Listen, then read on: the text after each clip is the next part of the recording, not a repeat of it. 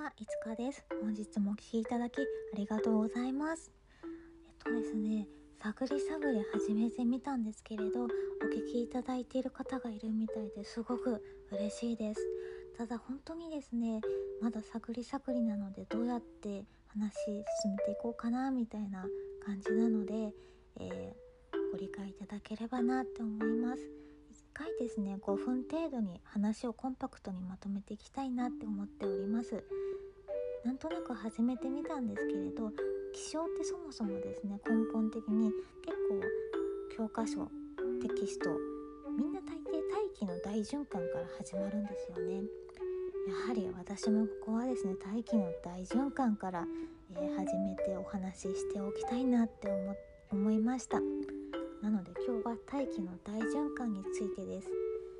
大気の大循環はですね、えー、3種類えっとその地球をですね半分に切ってあの北半球だけで考えてみます北半球で考えて、えー、円をですね4分の1の円を半半円じゃない4分の1の円をイメージしていただいてそこをですね真ん中らへん35度らへんに日本があるんですよね。で、えー、に他20度と70度に1本ずつピッピッと区切っていただいて 4, あの4分の1の円の20度と70度の付近。これがですね亜熱帯高圧帯と亜熱帯低圧帯の境目なんですけれどそこをですね下3分の1がハドレー循環。で真ん中フレール循環。一番上が極循環っていう3種類の循環があります。ハドレー循環フェレル循環極循環。こちらのでですね極循環とフェレル循環合わせてロスビー循環って言います。ロスビー循環が水平循環ね。でハドレー循環が延直循環になります。でこちらがですね日本って偏西風が上空に吹いてること皆さん結構ご存知の方多いと思います。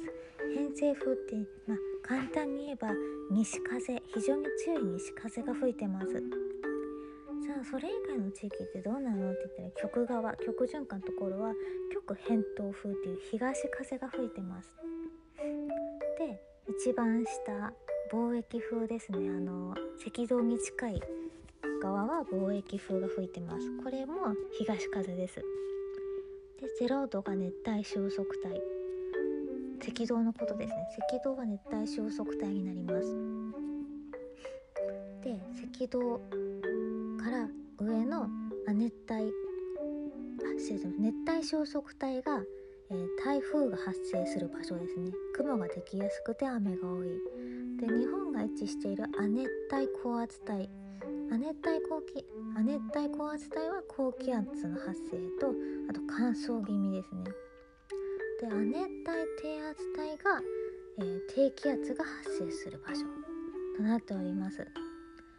極循環が、えー、あ極循環とハドレー循環極側と赤道側の循環が直接循環でフェレル循環真ん中の循環が間接循環になります。でハドレー循環フェレル循環極循環。なんで3つにわざわざ分けなきゃいけないのっていうと、まあ、それぞれ性質もその延直だったり水平だったりあるんですけれどあと簡単に言えばですね風向きが違うんですね。えっと北から北側に向けてこうハドレー循環は反時計回りに回ります。反時計回りですね。一方で真ん中のフェレール循環は時計回りに回ります。そして一番上の極循環がまた反時計回りに回るんですよ。周り側の循環の向きが違うんですね。なのでそれぞれ分けなきゃいけないってことになってます。そしてですねこのフェレル循環極循環ハドレー循環なんですけれどフェレル循環極循環がこうあ失礼しますハドレー循環と極循環。その赤道側のやつと極側のやつが、えー、閉じられた大気の渦なんですね。こうぐるぐるがこう循環が閉じてるんですけどフェレール循環。この日本が位置してる真ん中のフェレール循環だけはこの循環渦が閉じていないんですね。なので地上付近にその影響が現れやすいんですね。でこの風向きがぐるぐるしているのが閉じてないから大気の風が西寄りの時に地上付近でそれがちょっと関わってきて風が吹くわけなんですね。でなので寒冷前線が通過する時に風向きが急変したり低気圧が南にある時に何日も東風が吹いたりっていうことが多いわけなんですね。はい、でこのフレル循環はですねあの気象学者のウィリアム・フェレルさんによって、えー、見つけられたんですけれど最初フェレルさん見つけた時ああれ？あ説明しもうちょっと話がもっと長くなっちゃうのでまた追ってこの話はしていきたいなって思います。ちょっと今日はですね大気の大循環について簡単にご説明しました。またですねフレイルさんにはじめいろいろなことまたもっともっとお話ししていきたいなって思います。ありがとうございました。